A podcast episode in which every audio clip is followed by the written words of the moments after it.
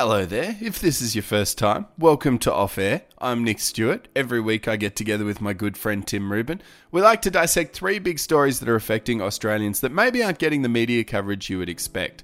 Probably should address the elephant in the room. This one is two days late. We've had an absolute nightmare putting it together, so I apologise. But it's just in time for your four day weekend. So if you're doing a road trip, drive safe. Hope you have a fantastic Easter. Some meaty stories this week. We talk about Hey Hey, it's Saturday. Not a lot of the clips have aged very well. And how do you judge that and how do you put it in perspective? Plus, which TV shows are on air now that we don't think will age very well either?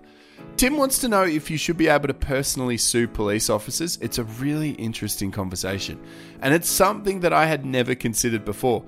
And thirdly, we reflect on a really special day that happened this week. Please get involved in our private Facebook group. It's Off Air Podcast Community. We love your thoughts and we love including them in the podcast. Enjoy. What is our mandate? Tim Rubin, It's super creepy to reanimate somebody's dead father for their birthday.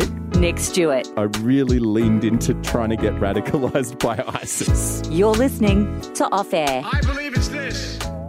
Let's go. Look, we're on. Look, we're doing it, Tim Rubin. It will make we'll it work fun. from here.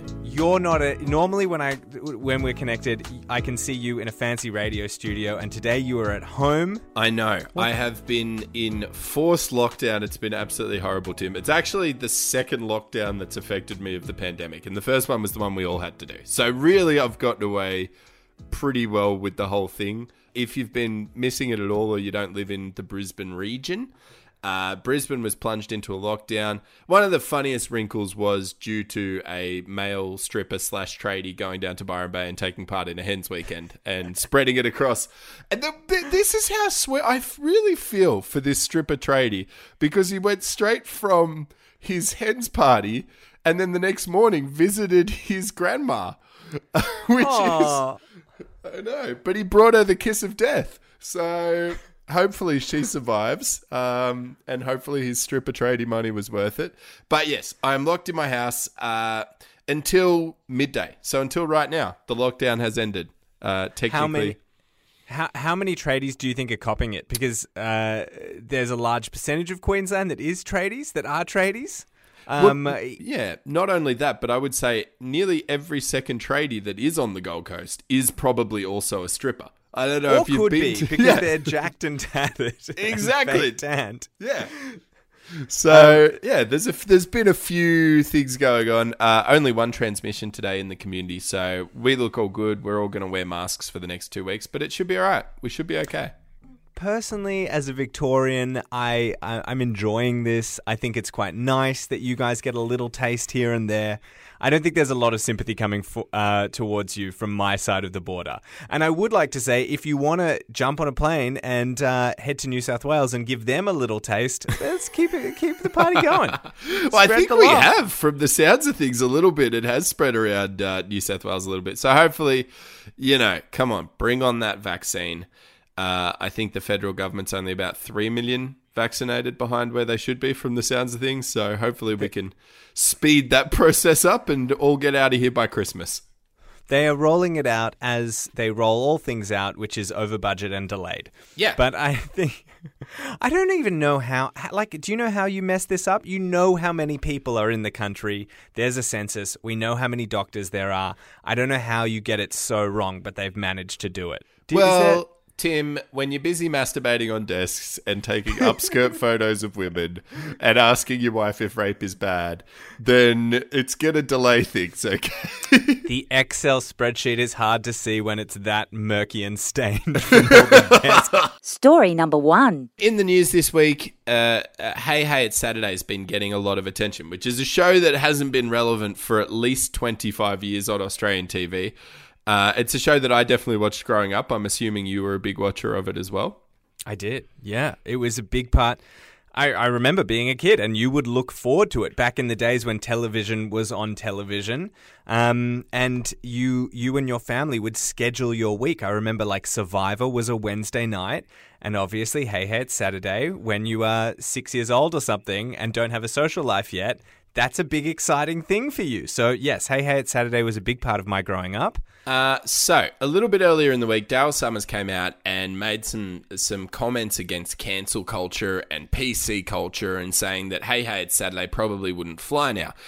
Since then, someone dug up all the really, really racist stuff that happened on Hey Hey It's Saturday, and Kamahl, uh, who was a Malaysian-born famous Australian singer, came out and said that he actually felt incredibly uncomfortable during the filming a lot of those scenes, specifically one where he was singing and Daryl Somers ran up and hit him in the face with white powder. I think it was flour.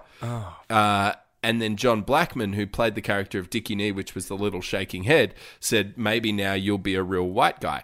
Um, so, not stuff that aged very well.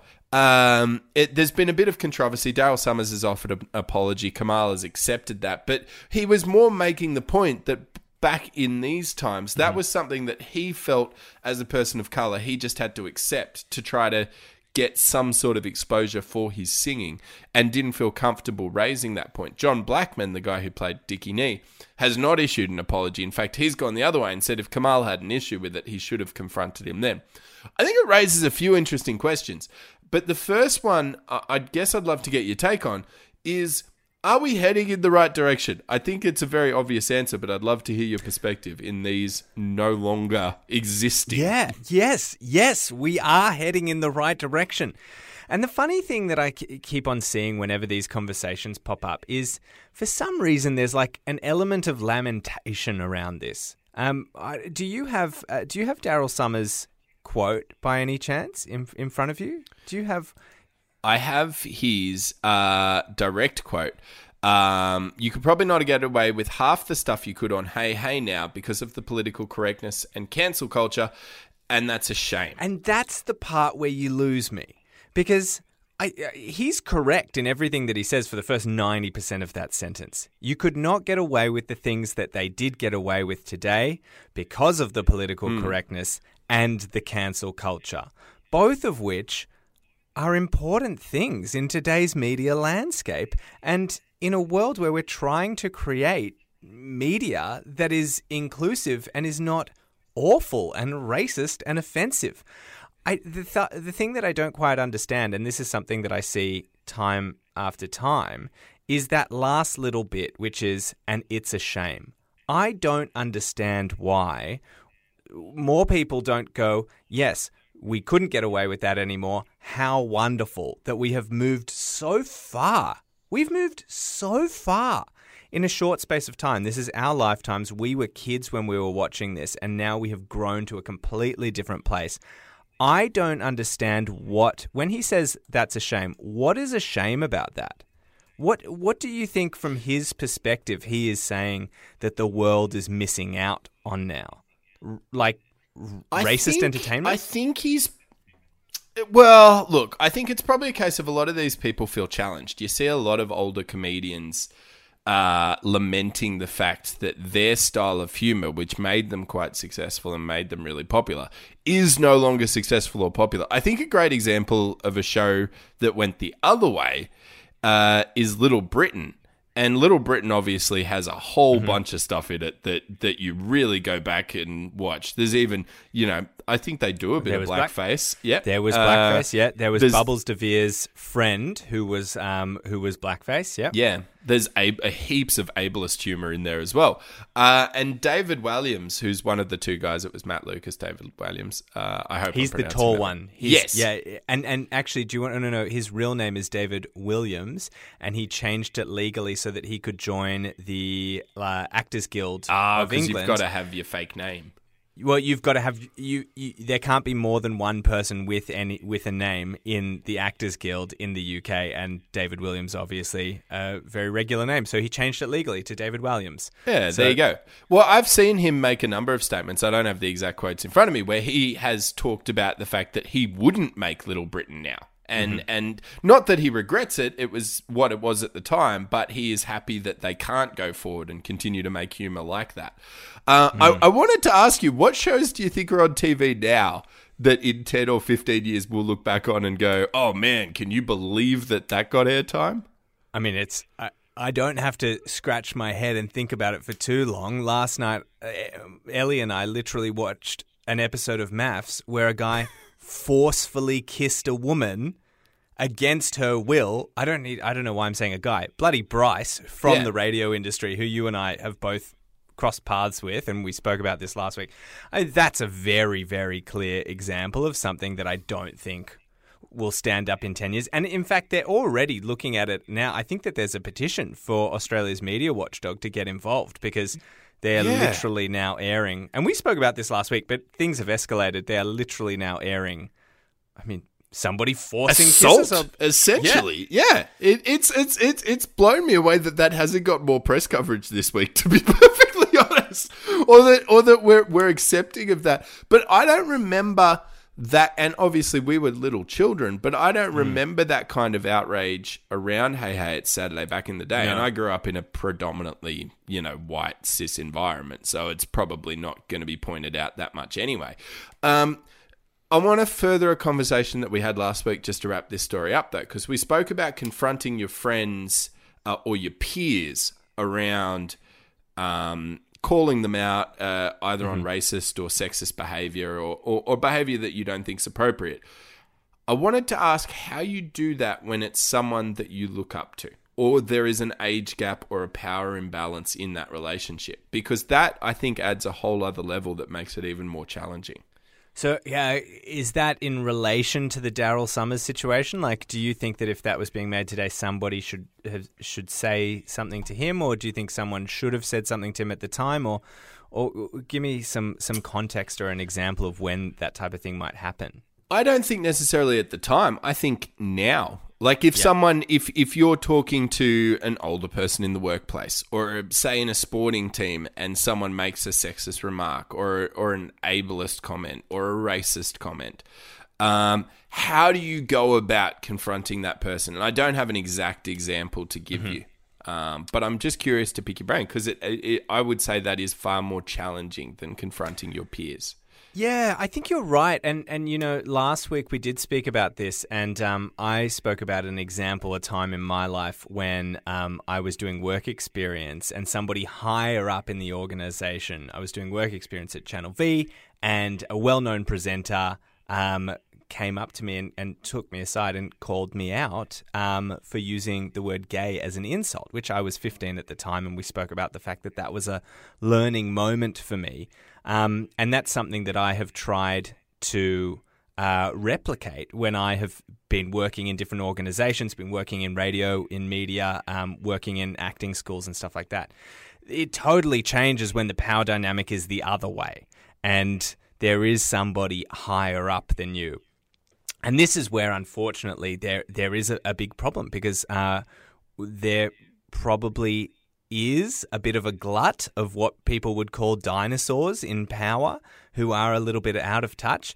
And I would really hope that if you, I mean, you said if it's somebody that you look up to, and I would hope that if you really look up to somebody, an older person, a more experienced person um, in an organization, then hopefully part of them being someone that you look up to is them being uh, adaptive and understanding. So I think if you, the same thing, if you were to have a conversation and take somebody aside and say, hey, I just want you to know that this type of language is problematic now. Um, from my experience, uh, people like this can uh, can be made to feel like this from it. I think that if you have the guts and it is scary. But if you have the guts to have a serious conversation like that, where you don't do it in an aggressive manner, then most people are going to acknowledge that that's a big deal for somebody to do. And I, I would hope that 90% of the time it would therefore be taken on board.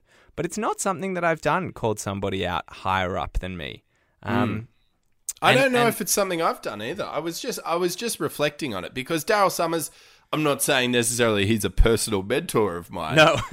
but I can imagine but it was there a good is. show. It was a great That's what show I mean. when he, we were kids. and he created it. He was, I, I, from my from my understanding, he was the whole brains behind the operation and produced it all. And it, it's he wasn't just an actor on it; it was his gig. Um, a great. Uh, I just thought a great way to end this story is on things that you shouldn't say now. I don't know if you saw this, uh, but the vice president of the federal Liberal Party, uh, Teena McQueen, was talking to Liberal Party members earlier in the week, and she said she would kill to be sexually harassed at the moment. Fucking hell. what? I mean, what do you do? That's just the way. I don't know.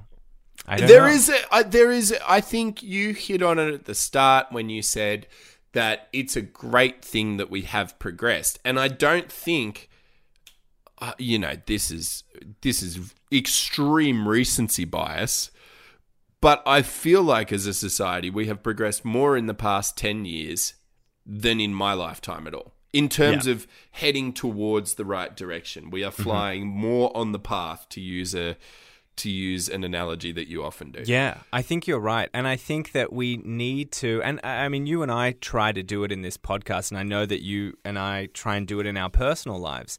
I think we need to um, continue to promote a shift where the idea of being called out on something or the idea of having somebody um, help you learn and grow is a positive moment. Um, like somebody showing Daryl Somers them ridiculing a black guy, painting him white, and saying, now you're a real white guy. Uh, That's an opportunity for you to go, yeah, wow, that was a moment in time. We made a mistake. I'm going to be better now. I don't understand why people get presented with those moments and make the choice to try and dig their heels in further and say, well, that was great and I want the world to stay like that. Because it's just not going to be the case. I think we all need to just open up our minds and go, okay, there's going to be times where maybe I do or say the wrong thing. And if I get presented with an opportunity to grow through that, I'm going to take it. That's what I try to do. And hopefully other people will try to do it too. To his credit, Daryl Somers did apologise. Uh, so, you know, hopefully he is as well. Maybe prior to that, he was looking at the show through rose coloured glasses and forgot a lot of the heinous stuff. John Blackman, though, come on, man. Just get with the times. Get with the times or move on. Story number two. My story this week, Nick, is a story uh, that's a, probably a smaller story in the news, but is a story that got me thinking about some bigger things. So there's a bloke by the name of Dmitry Moskovich. He is a 50 something year old. He's originally born in Russia, but he lives now in Australia in Bondi, right by the beach. And when the first lockdown happened back in March, the rules were all a little bit all over the place. One of the rules was that public gathering areas uh, were closed, and one of those was Bondi. But then another rule was that uh, you were allowed out of your home to exercise during the lockdown. So Dimitri lives in Bondi, and he went for a run and a swim for his exercise at Bondi Beach. When he came out of the water, he was met by two police officers who didn't fine him, they instead arrested him. And they did it very aggressively. And this was filmed, this act was filmed, uh, and that video went viral online. Dimitri is in the video. He's not resisting arrest. He's saying, I'm happy to come with you. He's in his swimmers. He's just been pulled out of the water. He's saying, I'll come with you, but please can you explain to me why am I being arrested?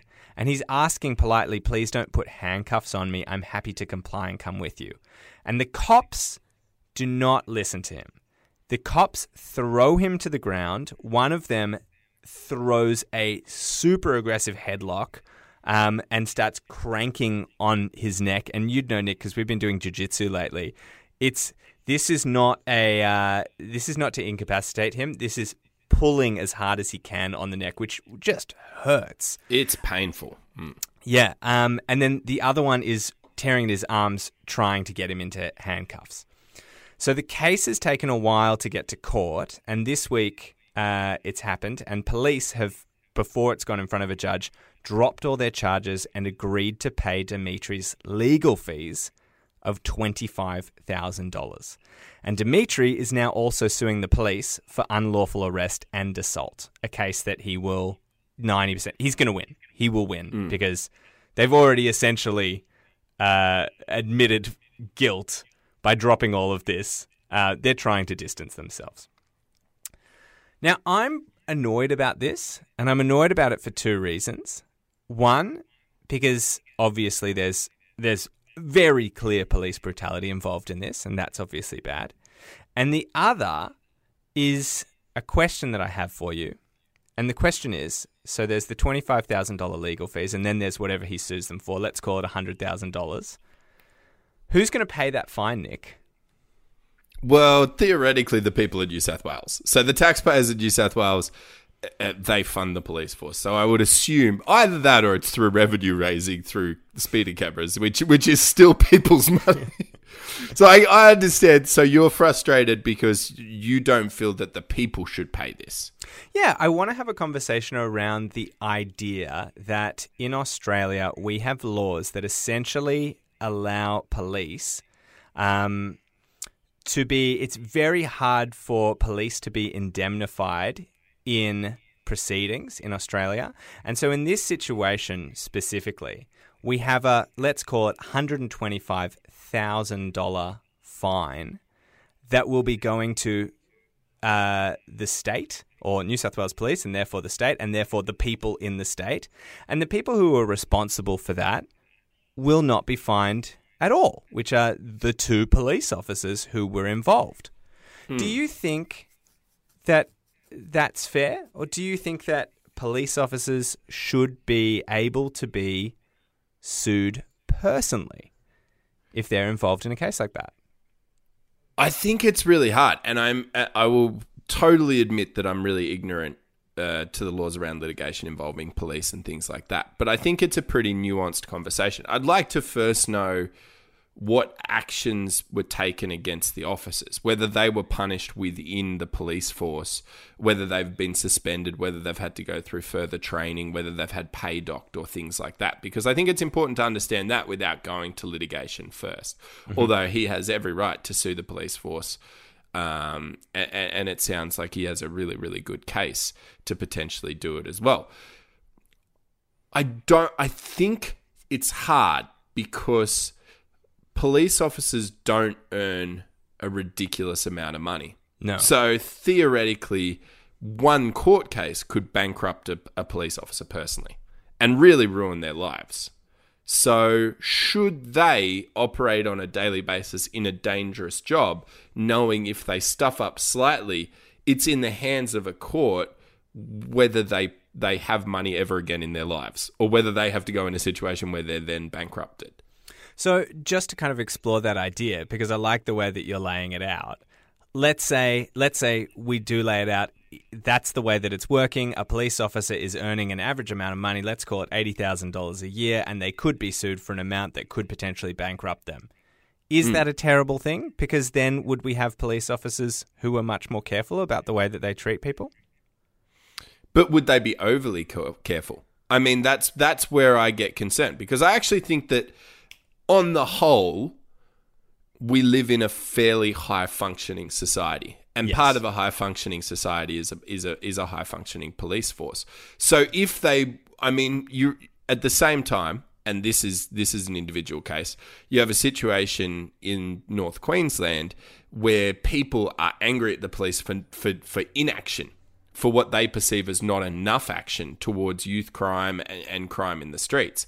So, would that create a situation where police actually fall into a, a situation where there is inaction because they're too scared to do anything? And I know that that's playing devil's advocate, but No, I think please. it's really hard to find that balance. It's it's an interesting dilemma, isn't it? Because we're not talking about uh, we're not talking about bakers. If we were talking about if we were talking about people who run bakeries, and we would go, okay, well, if there were less bakers, then people would have less bread, and really, that's fine. Hmm. And you would have to drive a little bit further to get your bread, or maybe you'd have to buy the home brand bread from Woolies. You couldn't get. But we're talking about something that is absolutely vital to the functioning of our society. If we don't have police officers, then society stops working. But if we do have police officers who don't have any penalties for totally incorrect behavior, then you get a situation where police brutality starts to become incrementally more uh, normalized. And we have a really interesting uh, little future telling uh, crystal ball, which is America, where you can see what happens when police brutality goes out goes out the window and, and gets out of control. And I, I mean those the protests that were happening, George Floyd having uh, a knee on his neck for I think it's about three minutes until he suffocated. Like it can go down a really dangerous road. I think that's scratching the surface. I I I think you could it, you have to look at it from how it's institutionalized as well and also the culture that exists. I would like to I guess I'm less concerned about being able to sue individuals and I would be more concerned about creating a positive culture and a culture where people uh, don't feel apprehension around police. Like I, I guess I'm very fortunate in my life that I've never felt apprehension around police, and I've had run-ins with police, and even they were quite courteously handled, to be honest. Like, and I know not everyone is fortunate enough to have those experiences. Yeah, there's a lot of I would privilege in our conversation right now. We're Exactly right. two- but two I would guys, yeah. rather, yeah. I would rather see us move to a situation where everyone feels as comfortable as I do around police, Mm. as opposed to a situation where we're creating more division. If that, and I'm not saying that that suing individuals would, but I just, yeah, I query it. I, I, I wonder if there's maybe better ways to to achieve the same goal. I put this on our Facebook page on the Off Air Podcast community, and I ran a poll. And the question was Should you be able to sue a police officer personally? And 85% of responders said yes. 7% of responders answered no. And uh, when you run a Facebook poll, people can add new answers. And 7% of people, somebody created a new answer uh, where they wrote, fuck the police. And 7% of people ticked that box, which I can't stop. Um, but that's a valid response. That's not the Well, way. I think I, I would. I wonder how ironic that Yeah. response is. It's, look, that's not what I wanted to know. But it is interesting if we go back to the first number 85% of people said yes, they do feel that you should be able to sue a police officer personally. Um, Which, uh, uh, per, for me personally, I think you should be able to. I think that um, assault is assault. And if you're assaulted by somebody, it doesn't matter what clothing they're wearing or what job they're doing at the time. Um, we got some interesting answers as well. Celia commented on it. She said, "Surely the organisation slash police force should be responsible for the police officers. They should surely pick up when individual police officers are showing signs of snapping, taking things personally, lashing out. Clearly, the culture of the organisation needs looking at if colleagues and supervisors aren't nipping negative behaviour, attitude, talk in the bud." And I think that that's a good point as well. The fact that what we're kind of doing is we're splitting hairs now and we're dissecting a situation that could have been prevented um, at an earlier point. Yeah. So the the answer maybe isn't one of these two things. The answer is earlier intervention and stopping these police officers from existing. I think there's a few angles towards it, and I, I've spoken to uh, a few senior police officers in the past. Uh, I've had senior police officers that have been family friends of mine, and a, a comment that a lot of them also make is the fact that it is easier now to become a police officer than it was 20 or 30 years ago because there's a slight skills shortage in that area.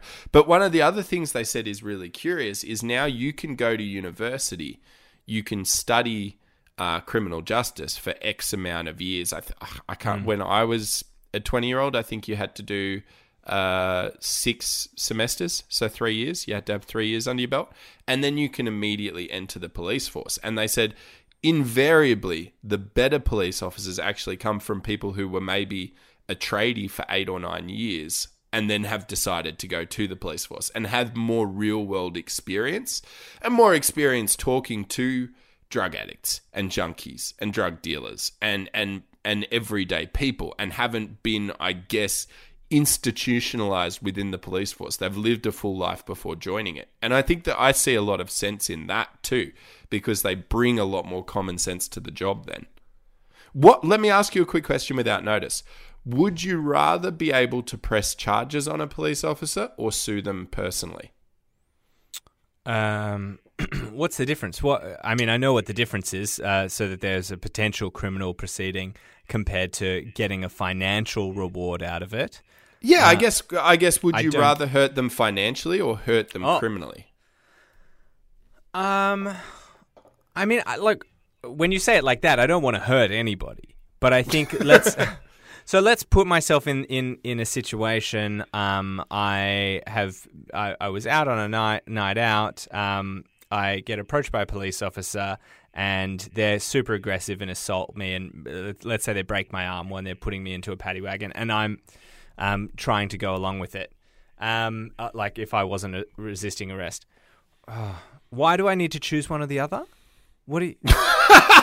Well, I'm just curious. I, I'm curious because I guess I think you would still end up suing the police force over the individual. Um, I had a mate who had his collarbone broken by a security guard in the valley about uh, eight or nine years ago, and he didn't sue the individual. He sued the security company because the security company has public liability insurance, so he could sue them for not just more, but he had a more realistic chance of actually physically getting that money. Okay. That's interesting. I think that from a personal perspective, I would rather there were the potential criminal proceedings brought against them. Um, or no, fr- no, the other way. From where I'm si- from where I'm sitting now, I lo- I think it's important that there are potential criminal proceedings if somebody behaves in a criminal way. But if it happened to me, I'd want that cash. would you? But would you care where the cash came from? Would you want? th- Would you want it specifically out of their pocket or from the police force? I think I would. I think you would want it from their pocket if it was possible. Yeah, because I think that it's important. I think that's there's a level of justice being served, and we have a justice system for that reason. Um, if somebody does something to you, the go- I, I feel differently about the government just saying, "Oh, we're really sorry that happened. Here's some money," as compared to somebody has to actually put in time and effort and hours to earn that money to then hand it back to you, so that they learn a lesson. Remind me not to hit you, Tim Rubin. Story number three. Really cool day yesterday, Tim. It's been going on since 2009. I literally heard about it for the first time yesterday, but it was International Transgender Day of Visibility.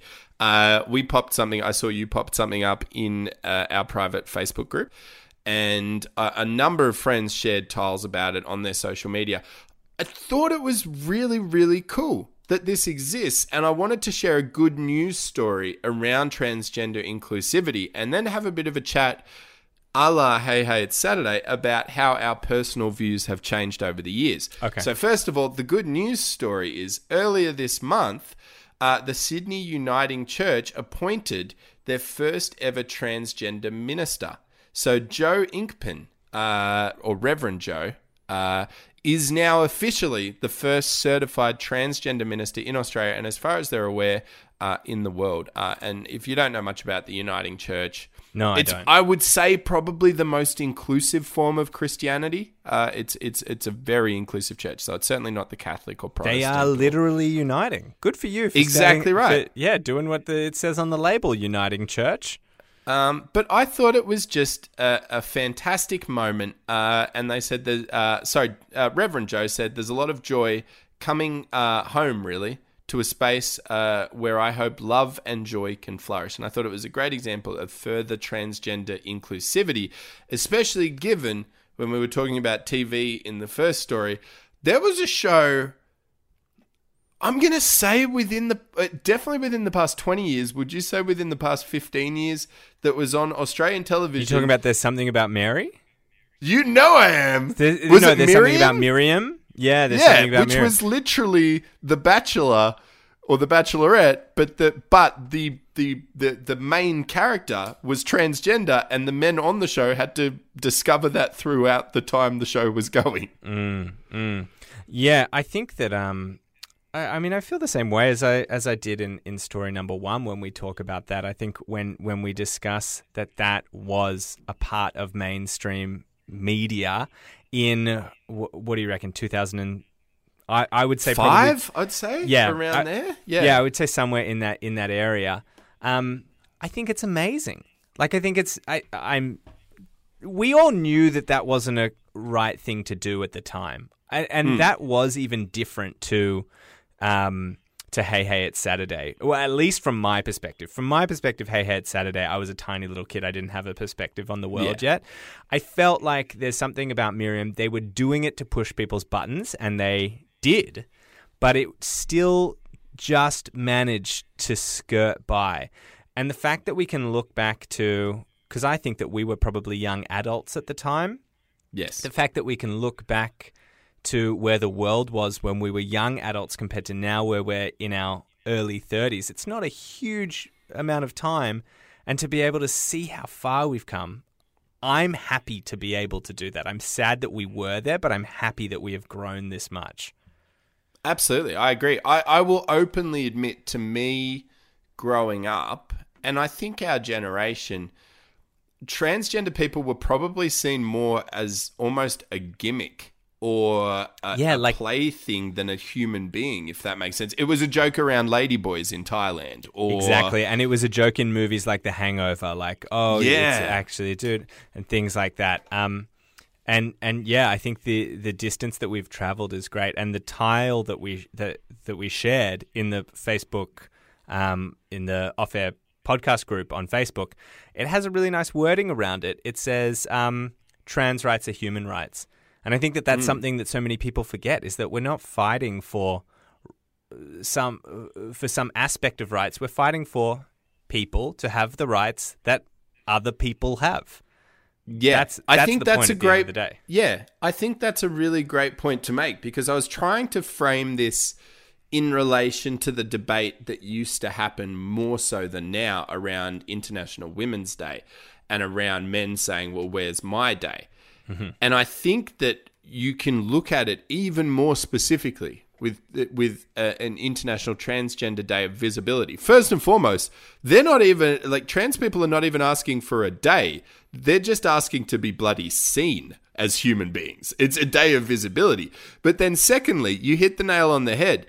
The reason there isn't a cisgender day is because we're afforded all the rights. All the we, time. We we are, we already have all the rights. We don't require a day to recognize that that we aren't afforded rights. Yeah. So I think it's really important to acknowledge that uh, and say that this is a fantastic thing and a fantastic opportunity to acknowledge that there is still a really long way to go uh, when it comes to transgender people.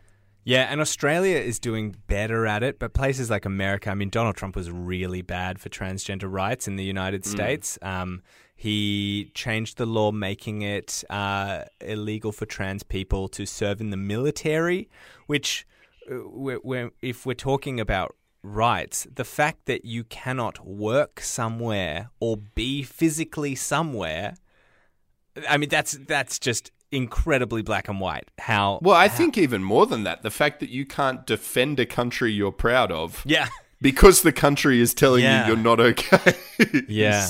I've had a number of friends um, who have who have transitioned. My personal experience is probably similar to you. I think like when I was growing up, um, it, it it was just something that maybe existed in TVs in TV shows and movies.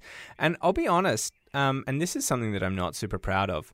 I would say when I was like 20, I- wasn't against trans the concept of a person being transgender, but I couldn't get my head around it. And I remember really seriously thinking, well, you can call a chair a desk, but it's still a chair. And that that was the way that my brain worked was what are we doing here? Like we're just calling something something else.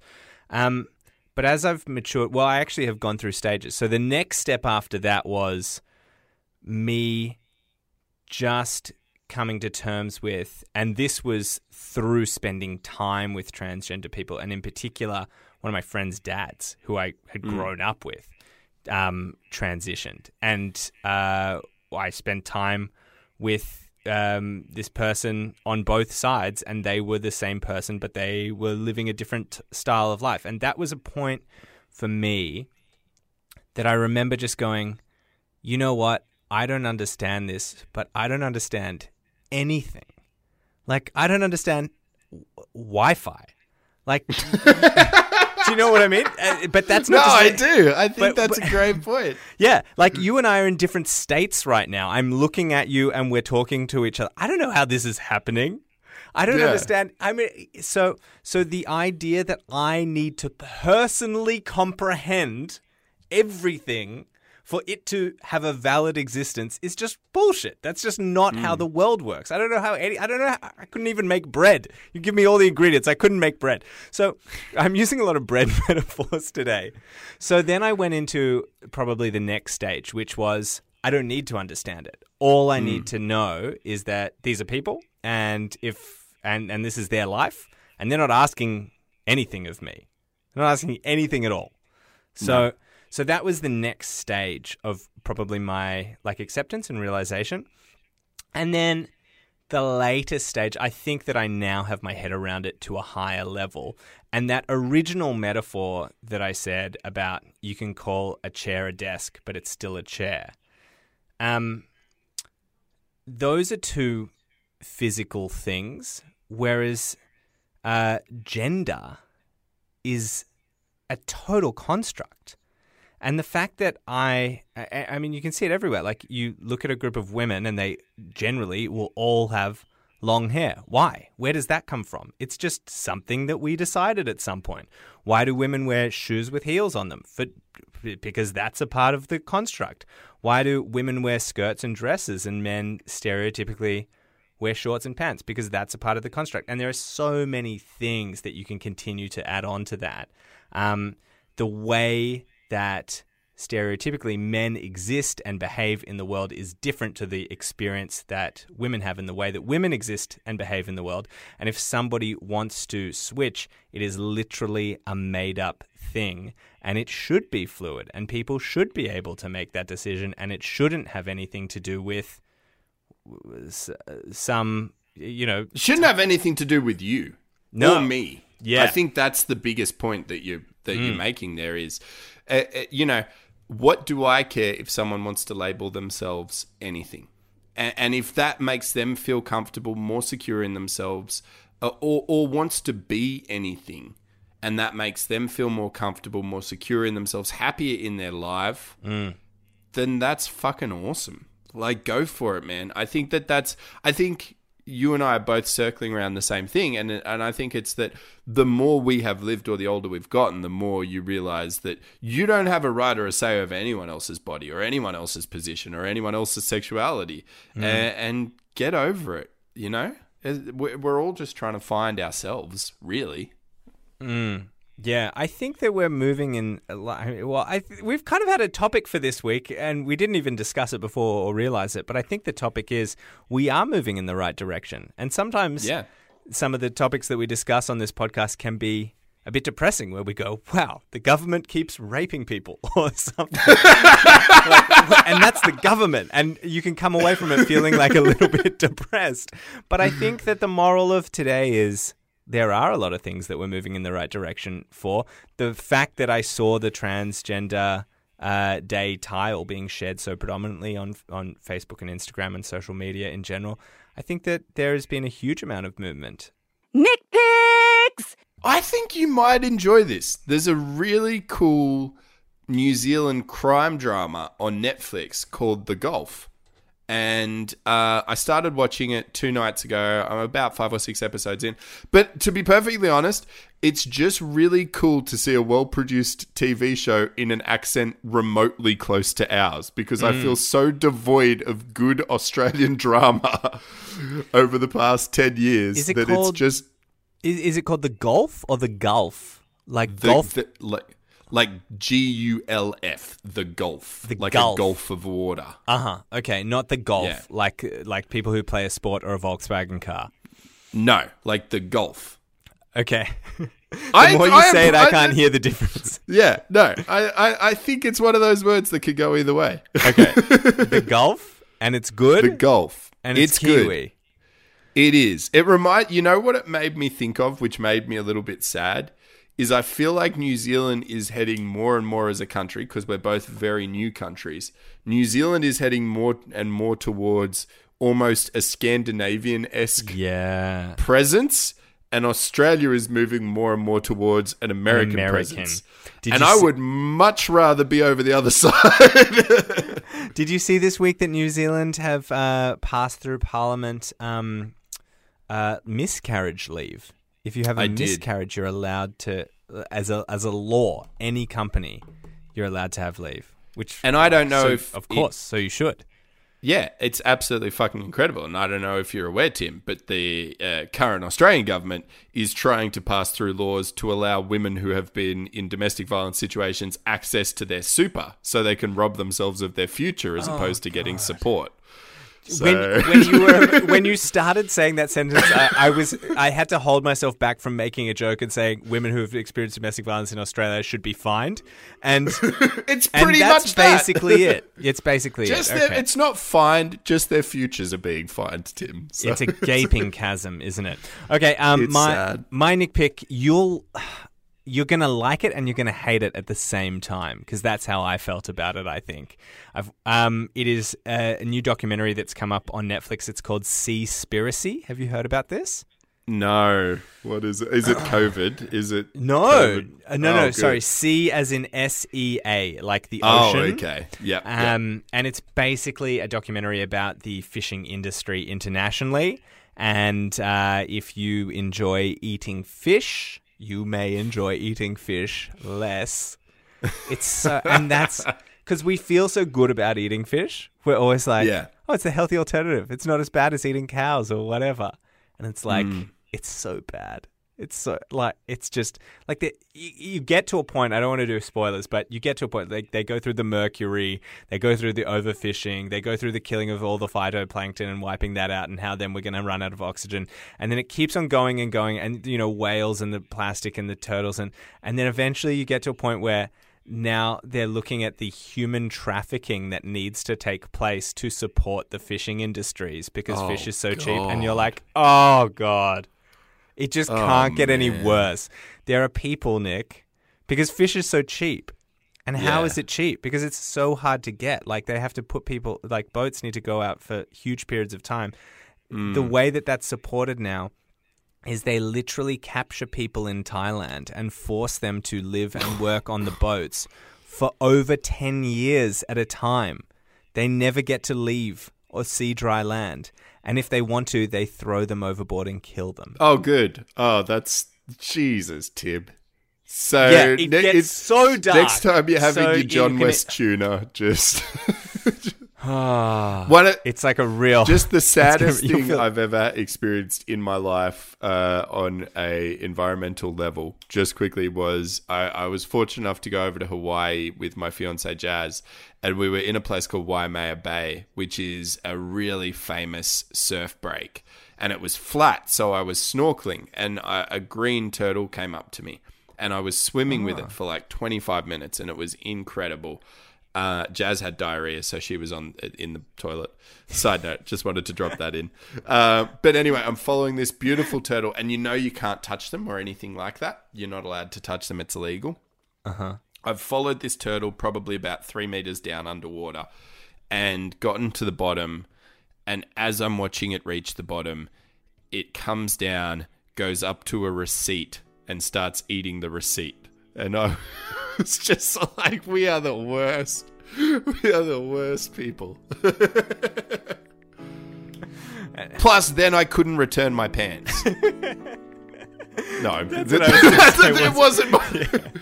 Yeah, yeah, and it was probably It wasn't my receipt. probably like some petrol receipt or something. So it's just Yeah, exactly. Yeah, it's something else. Finding Nemo DVD Blu-ray special. All right, Nick, thanks for hanging out with me for another week. Those are our three topics explored. Uh, if you're hanging out with us and you want some more off air than you're currently getting, we have a Facebook page. It is called. It's a group actually. It's not a page. It's a private group.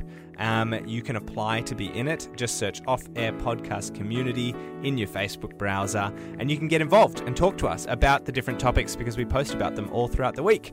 Um, thanks for hanging with us. We'll catch you next week, and have a great Easter. Bye. Yeah, have an awesome Easter. Enjoy. You've been listening to Off Air. Remember to like and subscribe. People are entitled to their sexual proclivities.